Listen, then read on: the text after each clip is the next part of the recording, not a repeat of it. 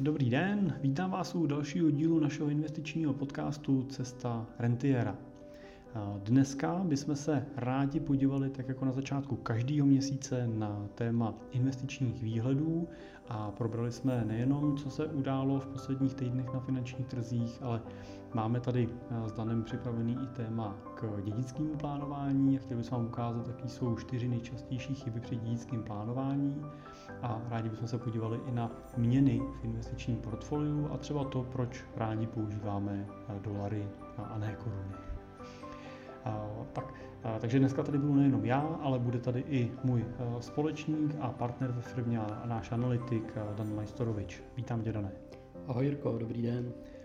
Moje jméno je Jiří Cimpel a jsem majitel a privátní investiční poradce ve společnosti Cimpel a partneři, kde právě jako honorovaný investiční poradci pomáháme s Danem a zbytkem našeho týmu těm našim klientům na jejich cestě k rentě a následně jim pomáháme tu rentu si užít a čerpat tak, aby jim pokud možno nikdy nedošla.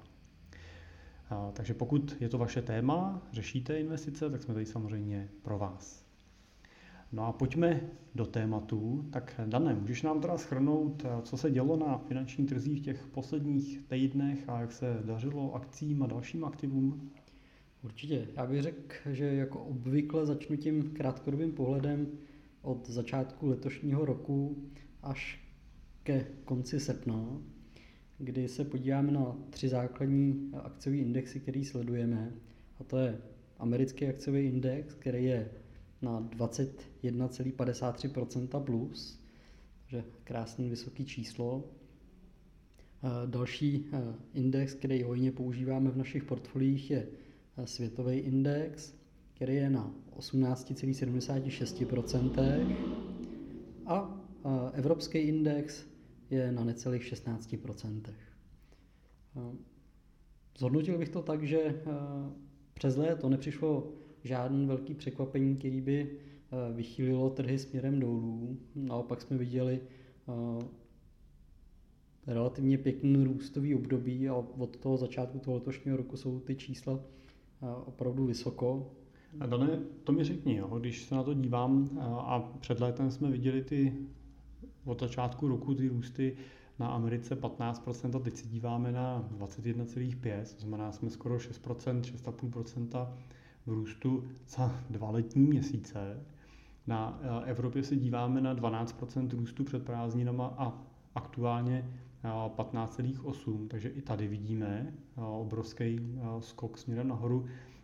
Je, je to normální? Nebejvalo to léto takový jako nudný, jako nečekalo se na to, že na podzim přijde teprve nějaká jízda nahoru? To, to je dobrá připomínka, dobrý dotaz neřekl bych, že to je standardní, respektive celkem standardní je, že to léto bývá celkem klidný a nějaký větší pohyby přichází v tom podzimním a zimním období. Neříkám, že to je pravidlo, ale je to velmi častý. A myslím si, že i tady ten růst, který můžeme sledovat od začátku toho letošního roku a možná až budeš potom mluvit k tomu dalšímu horizontu, že celkově ten růst není úplně standardní je daný hodně tou situací, množství peněz v té ekonomice a, nějakým způsobem snaha překonat tu epidemiologickou situaci, která tady ve světě je. Na druhou stranu, tak jak je teď konc léto rostoucí, tak to neznamená, že nemůže přijít právě ta zima, která to všechno ochladí. A možná by tomu nahrávalo i to, že centrální banky začaly utahovat opasky v tomhle tom Konkrétně v České republice jsme si to mohli všimnout poměrně zásadně, protože Česká republika, no Česká národní banka byla jedna z těch prvních, který začaly zvedat úrokové sazby.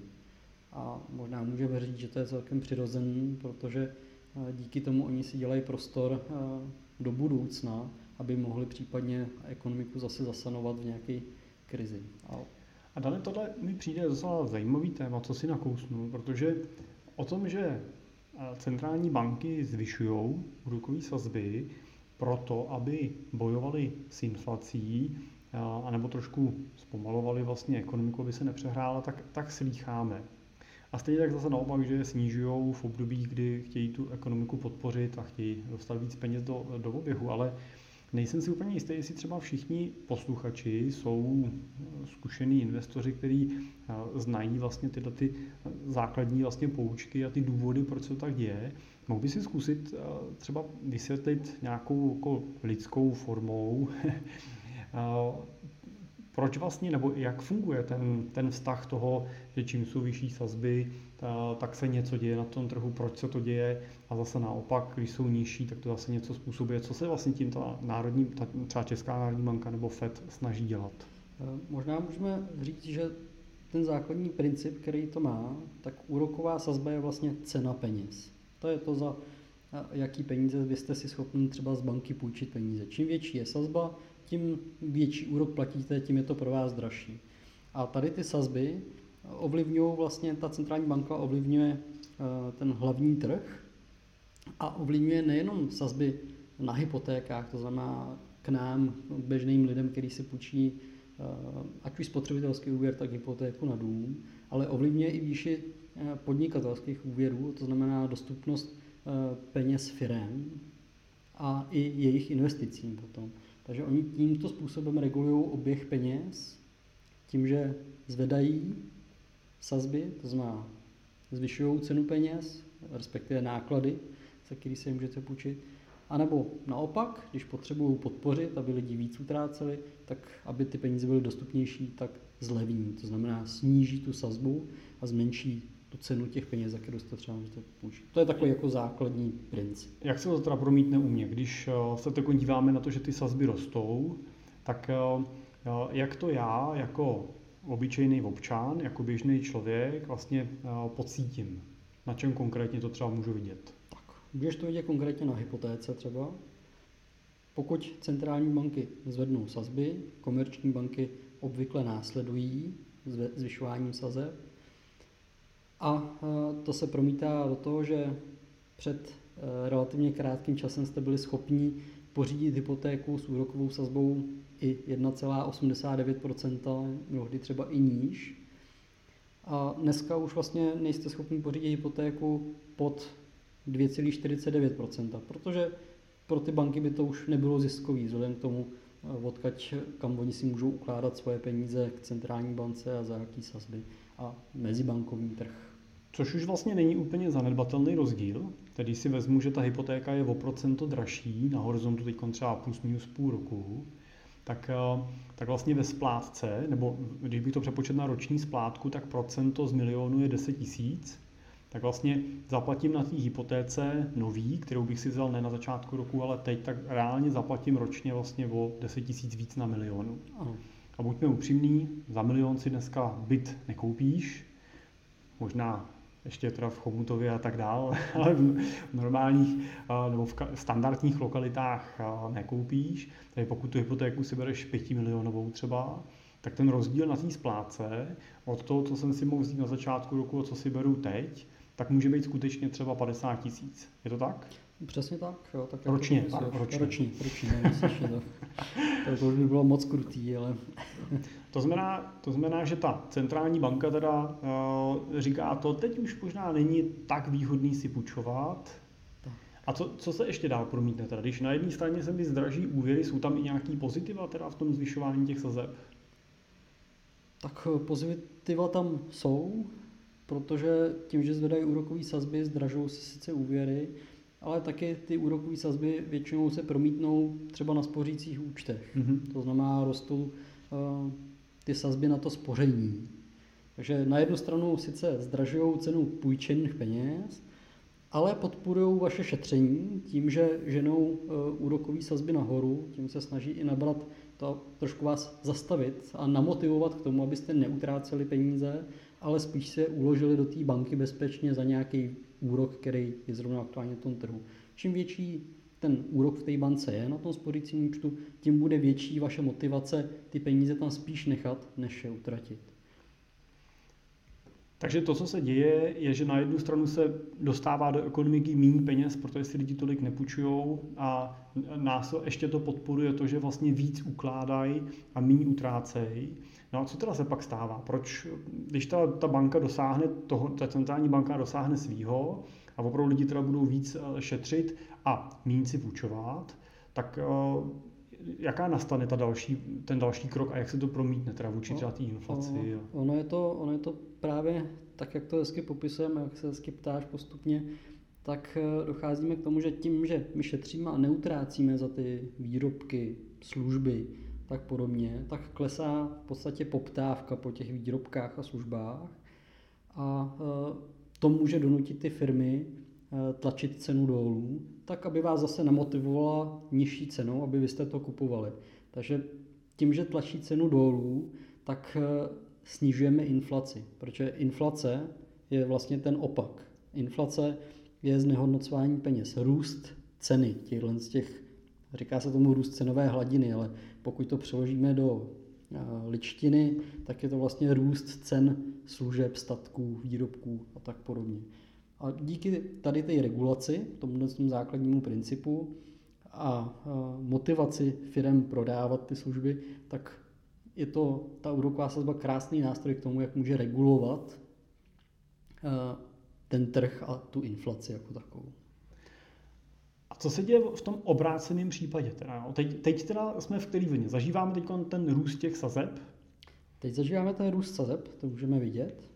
Takže spíš se teda ta centrální banka snaží tu ekonomiku trošičku teda zpomalit, Přesně aby tak. ta Trošku zpomalit, ne, aby, aby právě stálo to množství eh, těch peněz, eh, který žene tu inflaci trošku nahoru, tak se snaží právě vás utlumit, aby vy jste trošku zastavili tu spotřebu, aby tu inflaci trošku začali brzdit. Protože není určitá míra inflace je v pořádku a ty banky z nějakého důvodu cílí ty 2%, ale pokud jsme se dostávali do nějakých větších mezí a nechali to zaběhnout za nějakou hranu, tak e, velmi snadno můžeme spadnout do toho, že ty peníze se nám budou znehodnocovat rychleji, než je žádoucí.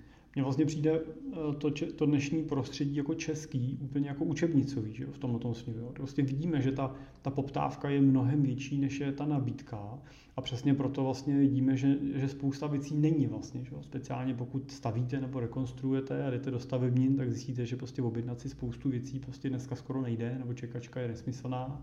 Stejně jako Dane, ty si konec konců konečně před eh, týdnem nebo dvouma eh, vyzvednul auto, který jsme měli objednaný a, a, u, a, u toho výrobce už tuším, že jsme měli mít asi v květnu nebo v dubnu, ne? Objednalo se to někdy v prosinci, plánované to bylo koncem března a vlastně to bylo dodan až teď konc, řekněme o 6 měsíců později, než no. než bylo v plánu. Takže skoro máme být rádi, že už nám to dodali, že? Tak, no. A... jo, tak, tak mi přijde, že, že je to prostředí vlastně jaký jako učebnicový, v tomto případě ty extrémní jako poptávky, která velmi snadno může ty inflační tlaky hodně roztočit. Takže možná buďme rádi za centrální banku, která máme, která má teda odvahu do toho vstupovat a nějak trošku regulovat. Takže ve světě zatím uh, jsme spíš uh, výjimkou, tím se spíš jako mluví o tom, že to jednou přijde. A můžeš teda zkusit popsat tu situaci opačnou teda, protože tu jsme třeba zažili vlastně teda v rámci covidu, že jo? V rámci covidu jsme zažili to, že začaly centrální banky velmi jako strmě tlačit ty sazby dolů a můžeš teda zkusit říct, co tím chtěli způsobit a jestli se jim to podařilo třeba zrovna na tomhle příkladu? No, myslím si, že se jim to podařilo a ten důvod je opačný, to znamená v momentě, kdy snižují úrokové sazby, tak vás trošku jako nutí utrácet peníze a podporovat ekonomiku, podniky, protože eh, ekonomika je živa z toho, co vytváří eh, ten podnik, co vytváří ty firmy za ty produkty, za to, že je odebíráte. A díky tomu, že oni vám dají buď to levné peníze na úvěr, a zároveň vás demotivujou eh, ukládat si ty peníze na spořícím účtu, kde asi všichni jsme byli trošku takový rozpačití z toho, že tam máme 0,0 nic, takzvaně, tak moje motivace držet peníze na spořícím účtu je nulová. A pak co s těma penězma mám dělat? Jo, v momentě, kdy uh, mám peníze nebo dostávám peníze levn, levn z banky, tak mám buď to tendence si něco koupit, anebo je investuju. Do akcí, do nějakých cených papírů. Protože i přesto, že byly úrokový sazby nízko, tak inflace tady pořád s náma je do nějaké míry a tou naší snahou je někde, aby ty peníze tu inflaci aspoň porazily. A když už mi to nepřinese ten užitek v podobě toho, že si za to koupím něco, co mi udělá radost, nebo co mi nějak slouží k životu, ať už to je auto, ať už to je bydlení, tak jsou to volné peníze pro investice, tak nechci, aby mi ležely ladem a ztráceli na hodnotě. Takže přesouvám ty peníze nějakým způsobem investičně a to pak samozřejmě má i za následek to, co jsme mohli vidět teď konc. A to je růst těch akciových indexů a možná růst i jiných investičních příležitostí, které by standardně ani ten prostor neměli šanci dostat, což nevím, jestli je dobře nebo špatně, ale prostě to tak je. Ale eh, z pohledu té centrální banky se jim podařilo to, co chtěli. To znamená, oni nechtěli, aby ty trhy vyklesaly, aby se stalo to, co v roce 2008, obrovský propady, dlouho, dlouhý návrat, dlouhý zpamatovávání, ale mohli jsme vidět... Spousta bankrotů vlastně. Spousta jo, bankrotů. Tak dále, jasně, no. Ale můžeme vidět, že bankroty taky, taky tady byly, ale ne v takovém množství. A ten návrat byl, eh, řekl bych, neočekávaný. Myslím si, že když se podíváte na analýzy a články eh, někdy před koncem března loňského roku, tak eh, byste našli velmi málo článků, které by odhadovali, že ten návrat bude ve tvaru V, takzvaně jednoduchého V, a takhle rychleji v řádech měsíců. Takže za mě to byl rychlá reakce a povedený krok. Uvidíme, jak se teď popasujeme s tím množstvím těch peněz, jestli se to najde tu přidanou hodnotu, anebo jestli se tady opravdu nafuká nějaká bublina. To nám asi ukáže trošku až čas. No, když se bavíme o inflaci, tak eh, eh, když se budeme dívat na nějakou realitu, říkáme si dobře, věci, věci zdražují, vidíme, že to tempo pravděpodobně je větší než jenom ta míra té oficiální inflace, která se ukazuje že na tom sběrném koši, který neobsahuje spoustu nějakých strategických aktiv, a dneska se ukazuje pořád, že je kolem 3%, ale vlastně já mám jako pocit v té realitě, když se budeme dívat na, na ceny třeba dneska velkou obchodní elektřiny, který se nám dřív později promítnou do těch našich cen, kde se bavíme v násobcích, díváme se na to, jak není spousta materiálů, roste stavební materiál v desítkách procentech a tak dále, tak já mám obavu, že tohle se někde prostě promítne i v těch koncových cenách a tu inflaci můžeme začít zažít vyšší, možná dočasně, možná dlouhodobě, už uvidíme, tak eh, teď dané, jak se vůči tomu bránit. Teda pokud se na to díváme z pohledu teď dlouhodobého investora, díváme se na to z pohledu současného rentiera nebo budoucího rentiera, tak eh, co je tou ochranou nebo pojistkou třeba vůči inflaci? Jaký z těch aktiv si dokáže s tou inflací podle tebe dlouhodobě uh, zadat?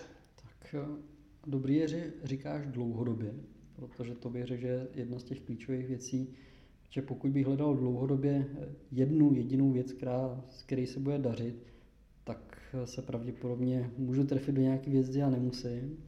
A tady bych cílil na nějakou eh, dlouhodobou diverzifikaci, to znamená nesázet jenom na jednu kartu, ať už eh, to je z pohledu akcí, tak nesázet třeba na jeden typ akcí nebo na jednu firmu.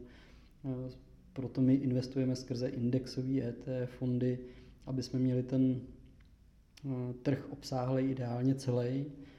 Nespokulujeme jenom na jeden region, snažíme se obsáhnout ten trh celý i v rámci regionu, to znamená ideálně ty vyspělé regiony globální. A to samé praktikovat i u jiných typů aktiv, než jsou ty akcie a zakomponovat je případně eh, do toho vašeho portfolia. A k tomu, abyste to mohli takhle zakomponovat dohromady, je dobrý mít teda nějaký plán, na základě kterého vy budete schopni to takhle zakomponovat. Takže jak si poradit s tou inflací, nastavit si investiční plán nebo nějaký finanční plán váš a postavit na, na základě jeho nějaký diverzikovaný portfolio, který vám pomůže ochránit ty peníze před tou inflací, která může být 3% dlouhodobě, může být 4-5% dlouhodobě, uvidíme, co to přinese.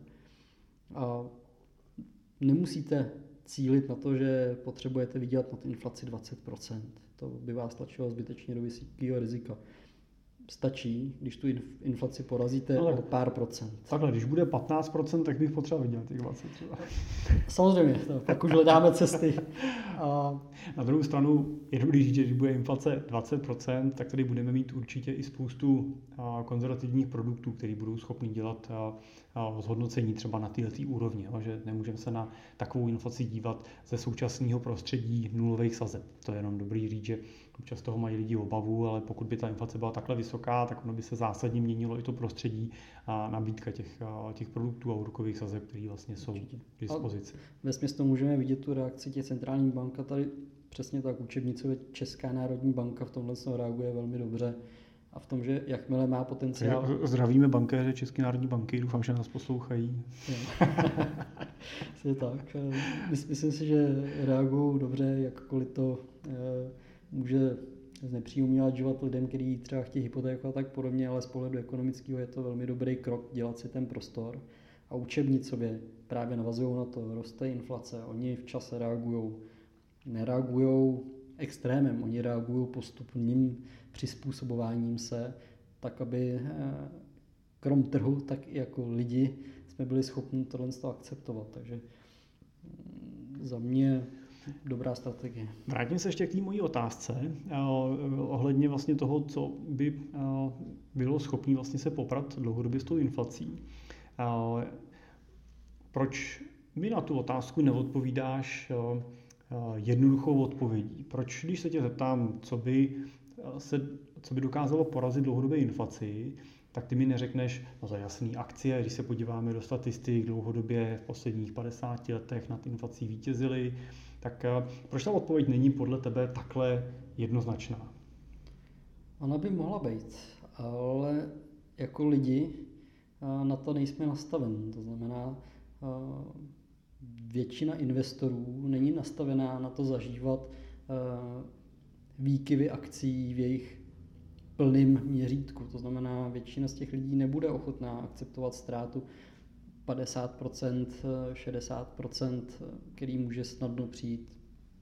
Nemusím chodit daleko pro rok 2008, který je v povědomí dodnes a myslím si ještě nějakou dobu zůstane. Teď si můžeme vzpomenout i na ten covidový výkles, který sice nebyl tak hluboký, ale velmi rychle tam byl 35% na světových akcích. A ruku na srdce, kdo z vás je ochoten, nebo kdo z vás eh, mávne ruku nad tím, když uvidíte, že ze svých 10 milionů máte na jednu polovinu. Máte tam místo 10 milionů pět. Já si trochu říct, že velká část z těch lidí, který je třeba eh, je, tvoří byť polovinu toho majetku, to není snadno vidět, a nezareagovat na to nějakým spanikařením. Proto ta odpověď není tak snadná. Pokud jste schopni tohle akceptovat a možná zkušení, otrlí, eh, může to takhle snadno asi být, ale furt by to mělo vycházet z toho, že to je plánovitý, že to není vaše eh, unáhlené rozhodnutí v smyslu, tak je to jednoduchý, tak zainvestuju do akcí. Ale mělo by to vycházet z toho, ty peníze mi slouží k tomu účelu, tohle od nich potřebuji a musím k ním přistupovat takto. A proto ta odpověď není tak jednoduchá. Já jsem zrovna eh, teď minulý týden eh, měl eh, nového klienta, kde jsme diskutovali vlastně nad jeho situací, kdy on dneska má svoje portfolio vlastně stavěný primárně na nemovitostech a teď vlastně, protože už je mu nějaký počet let, tak se snaží samozřejmě si trošku ten život zjednodušit hledá cesty vlastně, jak do toho portfolia doplnit i aktiva, které mu dají větší, větší flexibilitu a větší svobodu. A a, takže jsme samozřejmě vedli debatu o cených papírech a podobně, se kterými zatím neměl velkou, velkou zkušenost. A, on byl vlastně jakoby překvapený tím, že skutečně ty, ty cený papíry můžou velmi dobře alternovat tu investici do těch nemovitostí. Když jsme vlastně pak v čase porovnávali ty, ty vývoje, tak vlastně obě dvě ty aktiva si dokázaly dlouhodobě vlastně s tou inflací celkem úspěšně poradit. Výjima toho, že teda výhoda pak těch cených papírů je nějaká jednoduchost obsluhy, to, že tam není to riziko, že musím po 10-15 letech zase nasypat další peníze do té investice, aby se udržela v nějakém stavu. To u těch cených papírů není, u těch akcí a dluhopisů a tak dále to není, není nutný, není tam ten, ten neplánovaný vlastně vstup. Nebo možná plánovaný, jo, ale ne, ne úplně vždycky chtěný vstup do té investice. A je tam ta možnost toho samozřejmě si vybírat i větší množství, protože to byl zrovna jeho případ, kdy jsme diskutovali nad tím, že on už podaroval svoje děti, už vlastně podělil tu rodinu a dneska už si může dovolit vlastně ty peníze klidně vlastně prožít. Může postupně vlastně utrácet i tu hodnotu toho vkladu a nepotřebuje, aby po něm zůstal nějaký balík peněz, což zase ty nemovitosti neumožní, ale ty cený papíry krásně umožňují tu plánovitost a to nastavení. Jaká je třeba tvoje zkušenost u klientů, protože taky se staráš o řadu našich rentierů. Jaká je ta tvoje zkušenost třeba s tím využitím v těch portfoliích právě tak, jak jsi to zmínil, těch různých aktiv. Je to spíš tak, že se staví to portfolio na nějakým jednom aktivu, jedné třídě, jednom typu investice, anebo je i ta tvoje zkušenost podobná tými, že většinou ten investor se snaží diversifikovat mezi různé třídy? Já pracuji s tou kategorií klientů, eh, kteří eh, jsou o něco menší, než máš zkušenosti. Nicméně... Jako výškově myslíš? Uh, samozřejmě. Myslím objemy majetku, který mají v investicích a obecně se celkovým objemy majetku. A řada z nich je i mladších. Nicméně je tam ten společný jmenovatel toho, že nestaví se to prostě na jednom typu aktivu, Eh, mnohdy je tam potřeba právě té akumulační fáze trochu víc, to znamená, eh, a to si myslím, že se týká spíš té mladší generace, který ještě mají nějaký čas eh, na tu akumulaci, mají, řekněme, vyšší příjmy, mají nějaký kreditní rámec, tak tam bývá tendence zahrnovat třeba investiční nemovitosti. A tohle je třeba zajímavý, Protože já tím, že mám tu bázi těch eh, rentierů a často ta kategorie těch klientů, kteří se staráme, a jsou lidi třeba, kteří prodali firmy, nebo je připravují na prodej, nebo jim pomáháme prodávat. A, a oni už mají tu, ten, tu snahu toho fyzického majetku vlastně se tak jako zbavovat, protože často ho vnímají jako nějakou kotvu tak je zajímavý vlastně vidět přesně ten opačný případ u klientů mladších, kde zcela přirozeně, a v žádném případě to neříkám jako, jako kritiku nebo výtku, tak zcela přirozeně vlastně e, jsou ochotní na sebe brát větší míru rizika z pohledu třeba právě těch úvěrů, jak jsi zmiňoval, hypoték, a nemají problém s tím vlastně se kotvit v rámci toho majetku na třeba nějaký fyzický vlastnost, vlastnění nemovitostí a, a podobně. Tak tohle mě vždycky strašně jako baví na těch našich debatách a té výměně těch zkušeností, kdy každý vlastně z nás reprezentuje nějaký typ investora, nebo nejčastěji pracujeme s nějakým typem investora. A každý z nás máme ten, tu zkušenost vlastně od těch našich klientů trošku jinou.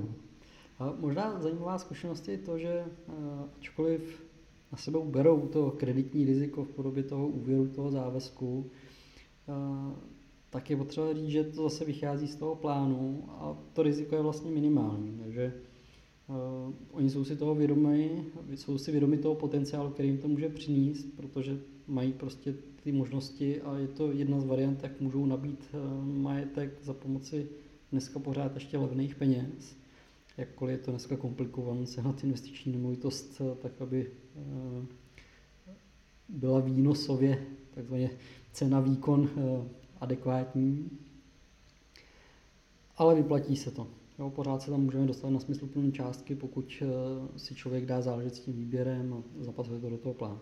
Ale to, co bych rád řekl, je to, že ty klienti i tihle tím mladší vlastně s tím nechtějí mít moc starostí. To znamená, oni by si v podstatě třeba sami tu investiční nemovitost nekoupili, oni si ji koupí až na základě toho, kdy se domluvíme, že to pro ně bude v podstatě pasivní investice ve smyslu toho, že tu zprávu předají někomu jinému, pokud jsou to naši klienti, tak většinou nám. A my jim to vlastně zajistíme na klíč. Takže oni vlastně jsou pouze na začátku toho procesu, kdy je prostě potřeba vyřídit nějaká administrativa, ale pak zbylý obstarávání té nemovitosti, ať už to jsou nájemníci, ať už to je nájemníci ve smyslu výměny nájemníků, schání nájemníků, revizí, vyučtování a x různých činností, které se pojí s vlastnictvím té nemovitosti, přenesou na nás a pro ně je to jenom pasivní příjem. No, začíná to vlastně už jenom tím, že tu, že tu nemovitost najdeme a nakoupíme. Že, že to, hmm. tohle teda Já to teda prožívám, i když teda se to ve větší části týká klientů, který máš u nás na starosti ty, tak já to prožívám, pače nakupuje ty nemovitosti manželka moje, tak my to tam všechno vždycky eh, řešíme a promíjáme, tak já znám ty, eh, ty případy od, eh, od začátku až, až do konce. Ale jenom tím jsem chtěl doplnit i tohle, že i ten nákup ne vždycky je úplně komfortní a speciálně v této době, že jo, kdy se o to lidi skoro perou, tak to není jednoduchý a navíc my teda se snažíme a vždycky chceme si tu cenu vyjednat dobře, takže většinou kupujeme ještě s nějakou slevou a tak dále, tak, tak je to vždycky dlouhý, dlouhý proces a, a není to snadné. Takže souhlasím, no, to jako vidím a tohle je společný těm investorům mladším i starším, že ten větší rozumný investor si uvědomuje, že nepotřebuje být profesionál ve všem, nepotřebuje rozumět úplně všemu. Většinou ten svůj majetek vydělal díky tomu, že je expertem na nějakou svoji oblast, ať je to nějaká akademická odbornost, doktor, právník, nebo je to nějaká zase systémová odbornost, je to podnikatel, majitel, budovatel systémů, tvůrce, tvůrce firem a, a vlastně pak se říká takový to ševce, ševče drž se svého kopita a to vidím jako úspěšně. Právě tyhle ty lidi, kteří dokážou delegovat ty věci, dokážou pustit tu snahu toho, že všemu musím rozumět jako skvěle a nejlíp, tak a že někdo jiný to může rozumět a může mu dát důvěru, on to může starat, tak a to si myslím, že je, krok správným směrem. No minimálně u těch našich investorů to tak můžeme potvrdit a vidět. Možná to můžu i potvrdit, že ten společný jmenovatel těch klientů, ať už těch tvých, tak eh, těch mých v té akumulační fázi, eh, je společný jmenovatel to, že jsou opravdu ochotní a schopní delegovat a vzít tu důvěru toho, že to vlastně svěřují někomu jinému, protože eh, pokud se podívám ještě možná o kousek mladší generaci, který jsou na tom úplném začátku, tak mnohdy mají tendenci dělat vlastně všechno sami, mm, tu důvěru nechtějí vkládat nikoho jiného, myslí si, že to všechno zvládnou sami, možná do určitý míry, jo, ale je to za cenu jako obrovského časového výpětí a tak podobně. A přijde mi, že postupně časem, jak si prochází člověk těma fázema, tak e, dochází do těch bodů, kdy vlastně zjišťuje, že to za to třeba kolikrát nestojí. Tak to, to je jenom to doplnění, že vnímám jako podobný společný jmenovatel toho, že ochota, schopnost to důvěřovat někomu jinému, předat tady ty prostředky na tu zprávu, ať už nám nebo nějakému poradci, není snadná, musí k ní člověk asi dorůst, ale eh, pak může velmi snadno usnadnit život k tomu, aby si věnoval tomu, čemu chce. Určitě, souhlasím s tebou. Jo. A konců ta naše služba v našem podání dneska dávno přesahuje ten, to spektrum klasického investičního poradenství. A už bych ji přerovnal spíš k wealth managementu a u těch větších klientů v takové kategorii vlastně family office řešení, kdy Vlastně američani označují tu, ten typ té naší služby jako takzvanou fiduciary duty, fiduciářskou vlastně službu poslání, nebo jak to říct. A fiduciary je vlastně v tom překladu právě nějaká důvěra. Je to důvěrník, nebo komorník, můžeme říkat. Dřív v minulosti, že to byly majordomové prostě, že v, těch, v těch rodinách. Což není, není a nebyl jenom člověk, který pro toho šlechtice v té době zajišťoval provoz jeho domácnosti, která většinou čítala desítky různých lidí, kteří se o ten dům, o to panství starali, ale vlastně obnášela i roli právě toho důvěrníka, člověka, s kterým vlastně mohl ten pán na tom panství vlastně sdílet ty svoje témata, sdílet ty problémy. On ho většinou znal velmi dlouho, často vlastně od nějakého třeba dětství a to vlastně, ta, ta důvěra, ta, ten vzájemný vztah vlastně vytvářel a přinášel obrovský jako potenciál úspory energie, prostoru, času, pozornosti, který vlastně ten, ten šlechtic v tomto případě prostě mohl věnovat tématům, které byly klíčový, mohl dělat ty, ty klíčové rozhodnutí, mohl se dívat na ten majetek z pohledu takového toho, toho big picture, toho velkého obrázku vlastně, z toho nadhledu vlastně z toho letadla, protože tu, tu operativu a ten provoz mohl nechat na někom jiným. A tohle je to, co podle mě zásadně mění ten život toho investora ve chvíli, kdy se skutečně otevře tomu, že by mohl získat pro spolupráci se sebou nějakého dlouhodobého partnera, nějakého důvěrníka. Naši klienti často říkají nějakého parťáka, se kterým si prostě může povídat, který ho zná, zná ten jeho život a může mu do toho života přinášet právě vhledy a zkušenosti, který by leta získával, protože samozřejmě my tím, že děláme s desítkama klientů, kteří už prošli tou vaší situací, tak vlastně můžeme vám ukazovat chyby, které udělali po té cestě, nebo naopak dobrý rozhodnutí, které udělali a kterým vy se můžete vyvarovat. O to si myslím, že je další důležitá přidaná hodnota. Tak pojďme se vrátit zpátky ještě trošičku k těm aktuálním investičním tématům. Já bych rád vlastně jenom zmínil to, že když se budu dívat na finanční trhy trošičku v delším časovém horizontu a vezmeme si třeba ty akcie jako téma, tak eh, jsme vlastně v situaci, kdy od roku 2018 eh, jsme vlastně v růstech na amerických akcích o 80% a, a na, eh, na, na evropských teda 30%.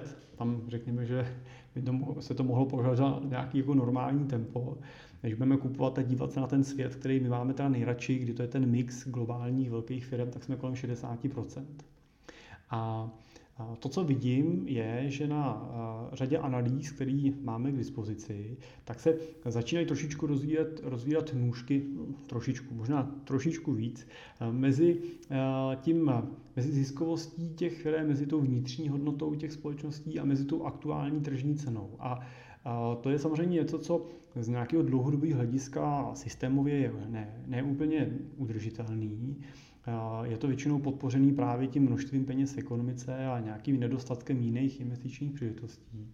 A já tím vůbec nechci věštit eh, žádný černý scénáře, chci jenom říct, že je dobrý si uvědomit, že eh, ten Bíčí trh netrvá navždy, ne, nebude tady a nebyl tady nikdy navždy, a že je přirozený a je to součást toho investičního života, života investora, že po těch růstech prostě přichází i poklesy. A stavět svoje portfolio, svoji investiční strategii na tom, že ta investice poroste dál tempem 10% plus ročně, i v dalších letech a neuvidíme žádný vlny, by bylo, bylo by to podle mého názoru hazardem. Takže určitě se dívejte na tu budoucnost optimisticky, my se na ní tak díváme.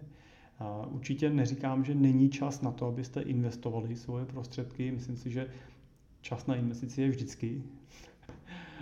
Jenom k té investici přistupujte plánovitě, a s nějakým trošku větším časovým nebo s tou větší perspektivou. Poodstupte od toho trhu, dívejte se na to, že potřebujete, abyste dosáhli díky té investici vašich cílů i ve chvíli, kdy ten trh nepůjde tím směrem, kterým jde teď, ale půjde třeba další 12 měsíců opačným směrem. Ta, ten, ten váš úspěch nesmí stát na tom, že ten trh se nesmí otočit. S tím úplně souhlasím a dal bych si právě pozor na to, co ten bíčí trh u nás u lidí vzbuzuje, a to je takový ten eh, pocit toho, že na co sáhnu, to se podaří. Že jo? Na co sáhnu, z toho se stane zlato. To je bohužel ten bíčí trh a to je, řekl bych, jako jeho jedno z velkých rizik, protože tím, že roste téměř všechno, tak není tak těžký trefit do toho, že koupíte jednu akci, nějakou investiční příležitost. A, a vydáš to, Dané? Chodí, chodí uh Eh, se lidi eh, chlubit s tím, jak magicky dokázali v posledních roce a půl zhodnotit ty svoje aktiva. Hmm. Nevím, jestli by to bylo úplně chlubení, ale výdám tu situaci to, kdy slyším, nakoupil jsem tady ty tři akcie a vydělal jsem za ten rok 60-80%, což je vždycky skvělý. Já věřím tomu, že já sám bych z toho měl radost a tak podobně, ale je potřeba si uvědomit a vždycky si postavit nohama na zem a říct si, jestli to bylo opravdu tou mou zkušeností a tím vhledem do toho, že tomu opravdu rozumím a byl to teda ten můj um, protože eh, to zvládnu takhle načasovat, vytipovat a vydělat na tom, anebo jestli to bylo dan právě tím bíčím trhem, kdy rostlo všechno a já jsem zrovna měl šťastnou ruku, že to vydělalo ne 40%, ale ještě o dvakrát tolik víc. Protože pokud se nepostavíte těma nohama na zem a budete si myslet, že to je tím vaším umem a skutečně to tak nebylo, tak jednoho dne přijde ten medvěd, ten medvědí trh. A sežere vás. A sežere vás. Vel, velmi snadno se dostanete do omylu toho, že eh, z těch vašich zázračných x desítek procent se stane x desítek procent minus bohužel v nenávratnu kolikrát. Nebo se to bude vracet nepřiměřeně dlouho a můžete se rozloučit. Tak to je spíš jsem chtěl jako doplnění právě k většímu trhu. A na my jsme na začátku slibovali téma k těm uh, měnám uh, a k tomu, jak se díváme vlastně třeba na měnovou alokaci v portfoliích. Ty jsi uh, k tomu uh, připravoval trošičku nějakou analytiku vlastně i v souvislosti s dolarem, který je uh, tou nejsilnější měnou, kterou my já bych vlastně, vlastně neřekl, že ji v portfolii držíme, ale přes kterou do těch investic nastupujeme.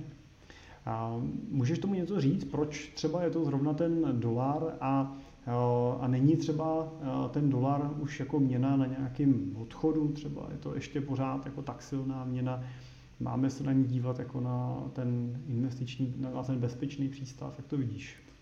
No, za mě zatím to, že by to bylo, že by dolar byl měna na ústupu a že by se z toho jeho bezpečného přístavu stával nebezpečný pirátský přístav, to si úplně nemyslím. Vždycky může přijít nějaká situace, která to změní, ale v současné době ten trend je jasný. Když se podíváte na tu statistiku, tak 60% eh, rezerv, tím myslím státních rezerv, centrálních bank a tak podobně, tvoří z 60% americký dolar globálně. To je obrovský číslo. Dalších 21% je euro, ale 60% ze všech těch hlavních měn je právě dolar. Kromě toho, a proč to tak vlastně je, je to, že eh, podle té statistiky od Visual Capitalist, z který jsem čerpal, je 71% měnových párů navázaný právě na dolar. To znamená dolar vůči jiné měně. Euro, myšleno dolar, měnových párů, jakoby množství peněz, které se ve světě vyměňují. Že ano se vyměňuje většina těch transakcí, 70% transakcí na výměně měn jsou teda transakce, které jsou nějaká měna versus, versus dolar. dolar. Přesně tak. A už jenom z tohohle z toho důvodu ty centrální banky a ty uh, státy drží rezervy právě v dolaru. Takže uh, za mě to je nějaké potvrzení toho, proč ten dolar vlastně i v těch našich portfoliích využíváme a využíváme ho primárně. Protože si myslím, že tohle to se jen tak nezmění. Ale vždycky, vždycky může přijít uh, nějaký černý scénář nebo možná enormně vysoká inflace v Americe, která způsobí odliv těchto těch rezerv, ale uh, zatím v něj mám důvěru a nevidím důvod, proč to tak nemít. Jo. Já, já tady na to ještě doplním jeden takový jenom praktický příklad, eh, který jsme zrovna, eh, zrovna diskutovali jako nedávno eh, s jedním klientem, kdy jsme se bavili o rizicích, vyhodnocovali jsme vlastně rizika v jeho současném portfoliu a, on se vlastně potom po chvíli zarazil a říkal, já už tomu rozumím. Ono vlastně není úplně ideální, že já mám všechny ty nemovitosti tady teda v té naší obci, on to nebyla obec, on to bylo velké město, on to tak jako schrnul tady v té naší, tady v té naší obci všechno kolem vlastně komína, všechno to mám tady v české koruně a když se na to dívám z toho globálního pohledu vlastně, tak, tak jsem vlastně strašně jako rizikově zainvestovaný. No, tak i ta měnová diverzifikace, vlastně to dostat část toho vašeho majetku ven z České republiky a i z české koruny a pokud možno investovat ho tak, aby ten výsledek byl nezávislý na, tý, na tom vývoji tady u nás, tak je asi krok správným směrem. Vidím to úplně stejně, tak jak jsi to popsal. Je potřeba si uvědomit, že nejenom ty investice je náš majetek. Máme tady majetek v podobě domů, bytů, máme tady podnikání, mzdu, to je všechno v koruně. A všechno se to bude odvíjet o tom, jak se bude dařit eh, českému trhu jako takovému. musíme si pořád uvědomit, že jsme malý trh a rozvojová země, ať je to, jak je to, že se nám tady dobře, ale z pohledu globálního no, jsme pořád rozvojová země a i ta koruna patří mezi rozvojové měny. No a my se taky máme tendenci dívat na ty věci s hrozně krátkým časovým jako pohledem. Já jsem nedávno byl na konferenci, na který vystupoval pan Kinský, který, to rodina Kinských vlastně vlastní panství a zámek ve Žďáru nad Sázovou a tomu přilehlí vlastně pozemky a tak dál. A a přednáška byla obrovsky teda inspirující a zajímavá, ale to, co jsem si teda vodné souvislosti s tím, co teď se bavíme, tak, on, tak několikrát v té přednášce opakoval, že vlastně, že vlastně oni to vždycky budujou a jednou za 50 let jim to seberou. Pak teda se čeká, pak jim to vrátí, tak to zase budujou a pak zase čekají, že jim to seberou. No a to je samozřejmě riziko těch hmotných statků, těch nemovitých věcí, prostě, které samozřejmě jsou vázaný na nějakou lokalitu, jsou vázaný na nějakou zemi a, a samozřejmě prostě ty změny nastávají a, a když se budete bavit s vašima a, rodičema nebo prarodičema, tak vlastně zjistíte kolikrát, že oni vlastně si prošli několik režimů. Jo. Nedávno jsem se měl možnost bavit s paní, která, který bylo necelých 90 let a ona vlastně skutečně si zažila první republiku, zažila si tady druhou světovou válku, zažila si nástup komunismu, zažila si tady okupaci a posledních vlastně 22 let žije už vlastně v demokracii a v tom svobodném světě. A na spoustu věcí, vlastně, když jsem se ptal na téma třeba zrovna, jak, jak třeba prožívala 68. Eh, rok, tak ona tak říká 68. 68. Jo, to přišli Rusáci, Jo, že jako ty, ty milníky, které my máme pocit, že jsou jako v těch našich životech zásadní, tak v té dílce toho časového uh, horizontu se často stávají jako bagatelníma a, a, naopak.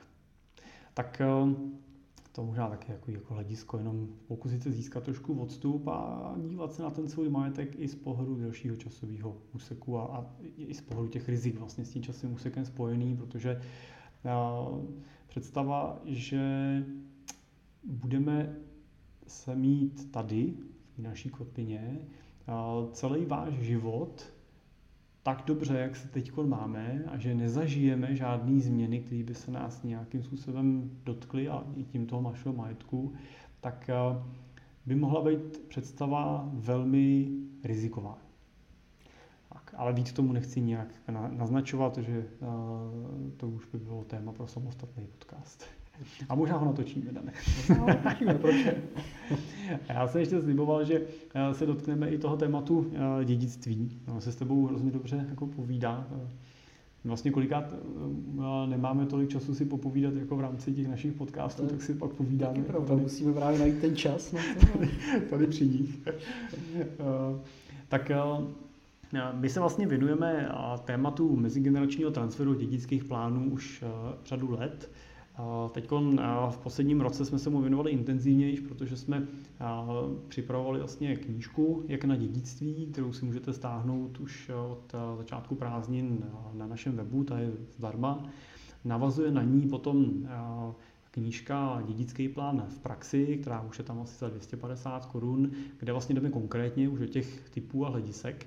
A od srpna vlastně ty naše řady firmní rozšířil i náš nový vnitrofirmní právník Michal Míšek, který je a stává se postupně větším a větším expertem na téma dědického plánování a mezigeneračního transferu a pomáhá nám ty dědické plány opravdu dotahovat k dokonalosti, bych řekl, doufám. A ty zkušenosti, které jsme z těch posledních letech vlastně získali z pohledu právě toho dědického plánování, tak mi ukazují takové čtyři nejčastější chyby, které v rámci dědických plánů potkávám. A těma čtyřma chybama jsou za prvý taková jednoduchá praktická věc a to je to, že není určený správce pozůstalosti. Pokud nemáte určeného správce pozůstalosti a váš majetek je trošku květnatější, květnatější, myšleno, že to nejsou třeba jenom cený papíry, ale nebo klasické finanční produkty, ale máte v tom majetku i věci jako třeba nemovitosti, pronajímáte nějaký byty, máte v tom majetku nějaké společnosti, firmy a další věci, tak pokud neučíte správce pozůstalosti a něco se s váma stane, zemřete, tak rázem vlastně ten majetek není schopný nikdo obsluhovat a starat se o něj. A čeká se vlastně na dokončení toho dědického řízení. Pokud není úplná schoda mezi, dědi, mezi dědicema, tak je i těžký pro toho notáře určit nějakého správce pozůstalosti nebo i rizikový pro někoho si to vzít na hrb, když to zjednodušit, takže často skutečně prostě ten majetek je po dobu prostě no, tři čtvrtě roku, než to řízení v lepším případě je dokončený, tak je vlastně bez nikoho, kdo je schopný rozhodovat. Takže nejste schopný podepisovat nebo ukončovat nájemní smlouvy, nemůžete vyhodit zaměstnance ze firmy, nemůžete ukončit provoz té firmy a tak dále.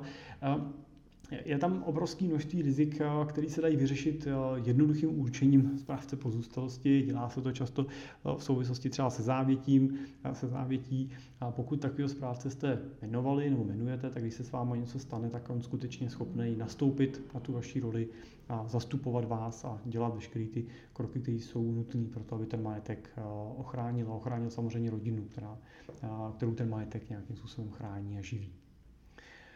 Druhou nejčastější chybou je to, že často vidím to, že vznikají neplánovaný spolupodílový vlastnictví na nemovitostech. To je velký problém, pokud jste někdy někdy s někým něco spolu vlastnili, anebo minimálně někde ve svém okolí jste takovou situaci viděli, tak víte, že to není, není jednoduchý a rozhodně to není něco, co by ty, ty rodinné vztahy nějak zásadně posouvalo dopředu. Ale máš nějakou takovou zkušenost eh, třeba ze svého života nebo z života eh, klientů? Já myslím, že můžu šáhnout i ze svého života, ne konkrétně z mě, ale určitě v blízké rodině jsem zažil nějaké vypořádávání a eh, naruší to vztahy na místech, kde by se to určitě nečekali, protože v momentě, kdy se začne krájet ten majetek a každý si z nich chce ukrojit něco, tak to může narušit i velmi dobrý vztahy mezi sourozencema. A ono to nutně nemusí být eh, z jejich vůle, ale je potřeba si uvědomit, že eh, ty vztahy jsou tvořeny a ty sourozenci jsou ovlivňovány i svými partnery a ostatním vnějším okolím, který eh, oni třeba jsou, jsou jimi ovlivňováni, jak chcete nebo ne, když budete žít s někým x let, budete spolu mít děti, tak pravděpodobně budete ovlivněn tím člověkem a tím, co vám říká a pokud on bude v nějakých případech naléhat, tak pravděpodobně budete mít tendenci eh, to vyslyšet a, pak v momentě, kdy jste byl přesvědčený, že ten eh, majetek eh, chcete nechat stále svýmu příbuznému jinému, že toho sám máte dost, tak vás ten jiný protějšek může přesvědčovat o tom, že to tak není a že teraz o to máte bojovat a to prostě mnohdy končí narušením mnohdy hezkých stavů. Je to obrovská škoda. To mi připomíná jako rozhovor eh, dávný s jedním klientem, kde jsme řešili jeho dědický plán a on tak říkal, no já jako věřím, že ty moji kluci eh, se domluví, jo, oni jsou v pohodě, jsou rozumní, ale ty jejich ženy, a já to doplním, že jsem to samozřejmě slyšel častokrát i v obráceně, jo, že ty moje holky se domluví, ale ty chlapy, jo, tak jo, to nic proti manželům a manželkám, ale jo, oni prostě už nemají samozřejmě potom tu rodinnou vazbu, kterou v té rodině máte vy a, a často na ten majetek se potom dívají jako na kč. A možná bych ještě doplnil k tomu spolupodílnému vlastnictví, že sice takhle to vypadá, že pokaždý budete spoluvlastnit eh, s někým, koho znáte, ale ono to nutně takhle nemusí být a to spoluvlastnictví může spadnout na vás a na někoho z jiného z příbuzenstva, pokud rodiče nějakým způsobem nebyli sezdatý a tak podobně, s kterým vy vlastně nebudete mít nic moc společného. A v ten moment, eh, když se potkávají dvě strany, které se ještě nemají, neznají a nemají k sobě ani vztah, tak i tam to může relativně dřít. Takže i v tomhle tom vidím určitou komplikaci a je dobrý, pokud to pomůžete vyřešit těm dědicům předem, ať už formou nějaký závěti nebo nějakého jiného řešení. Ano, to řešení v tomto případě přitom může být relativně jednoduchý. Není to o tom, že máte jedno z těch dětí krátit, pokud máte jenom jednu nemovitost, ale je snadný tu závětí říct, prostě ať si nemovitost nechá jeden a toho druhého vyplatí. A, a, a nebo případně, ať prostě nemovitost prodají a peníze si rozdělí. No, obě dvě ty, ty varianty jsou lepší variantou, než neudělat nic, protože pokud neuděláte nic a oni se nedohodnou, tak prostě notář rozhodne o spolupodílu vlastnictví na dvě poloviny a hotovo. To je možná dobrý taky říct, že uh, můžete jim to takto naordinovat, ale zároveň můžete naordinovat, že se můžou dohodnout jinak. Aha. To ale musí se dohodnout. Ale musí se dohodnout. můžete nastavit ty pravidla toho, jaká ta dohoda musí být. Třetím, třetí chybou podle mě je to, že není stanovený krizový plán v rámci vlastnictví firmy. To může být hrozně komplikovaný ve chvíli, kdy spolu vlastníte s firmu, se společníkem, dobře si spolu rozumíte a nedej bože se s váma nebo s tím společníkem něco stane a do té firmy najednou vstoupí spousta cizích entit, a můžou být až natolik cizí, že můžete být eh, ve vyšším věku, můžete, mít, můžete být eh, po, druhý ženatý, můžete mít děti z prvního manželství, se kterými asi třeba vůbec nerozumíte, ani se nestýkáte a najednou eh, ten váš společník získá do firmy jako společníka vaši současnou ženu, vaše současné děti a vaše děti z předchozího manželství a asi si dokážete představit, jak takováhle symbioza může fungovat a jak se do té firmy může dotknout.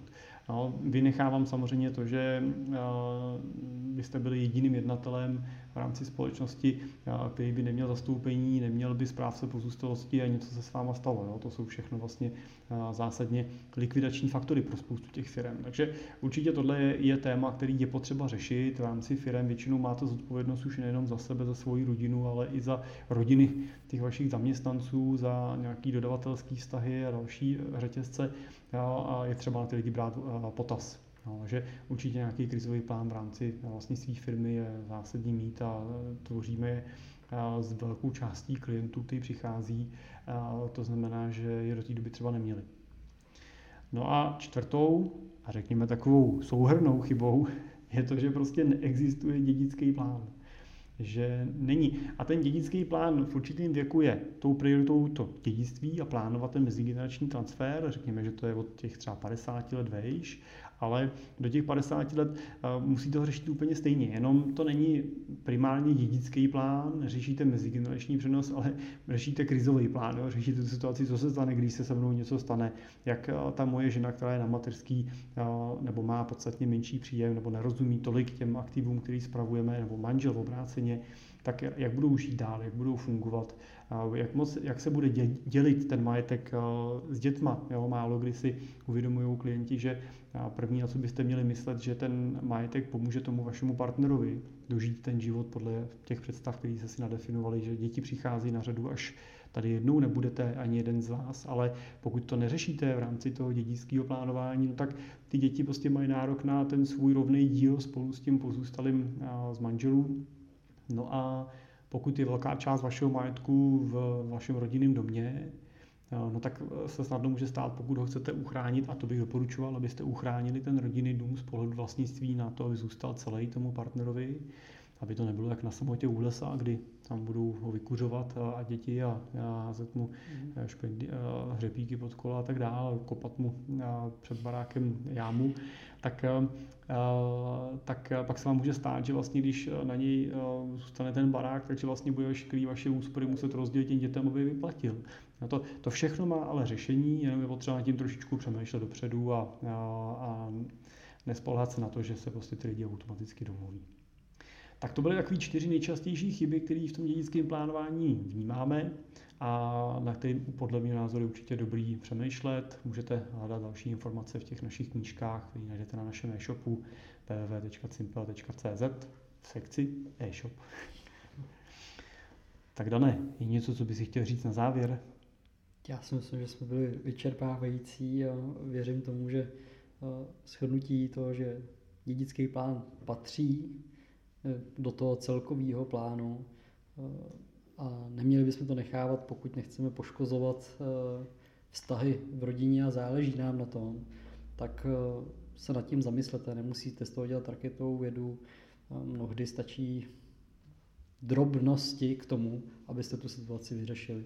Někdo to má komplikovanější, tak to bude potřeba trošku sofistikovanější řešení, ale mnohdy stačí opravdu vytvořit třeba jenom závěť a ochránit tě tím vztahy. To bych, tím bych to asi uzavřel. Děkuju a děkuju i vám, že jste nás doposlouchali až sem. Předpokládám, že jste nás sem doposlouchali a neskákali jste po 30 vteřinách, protože to byly nudný témata. A doufám, že byl pro vás ten, ta naše povídání s Danem eh, zajímavý, že bylo pro vás přínosný.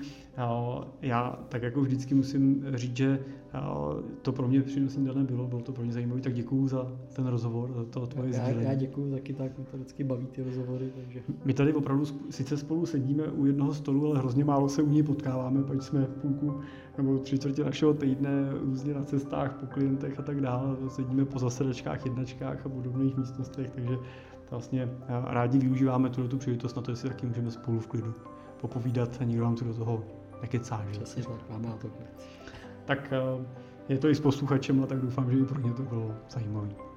Tak eh, moc díky za pozornost a eh, já se budu těšit u dalšího dílu příští týden na naslyšenou a takhle společně v tomhle formátu s Danem zase budeme těšit příští měsíc u dalších investičních výhledů. Naschledanou. Naschledanou.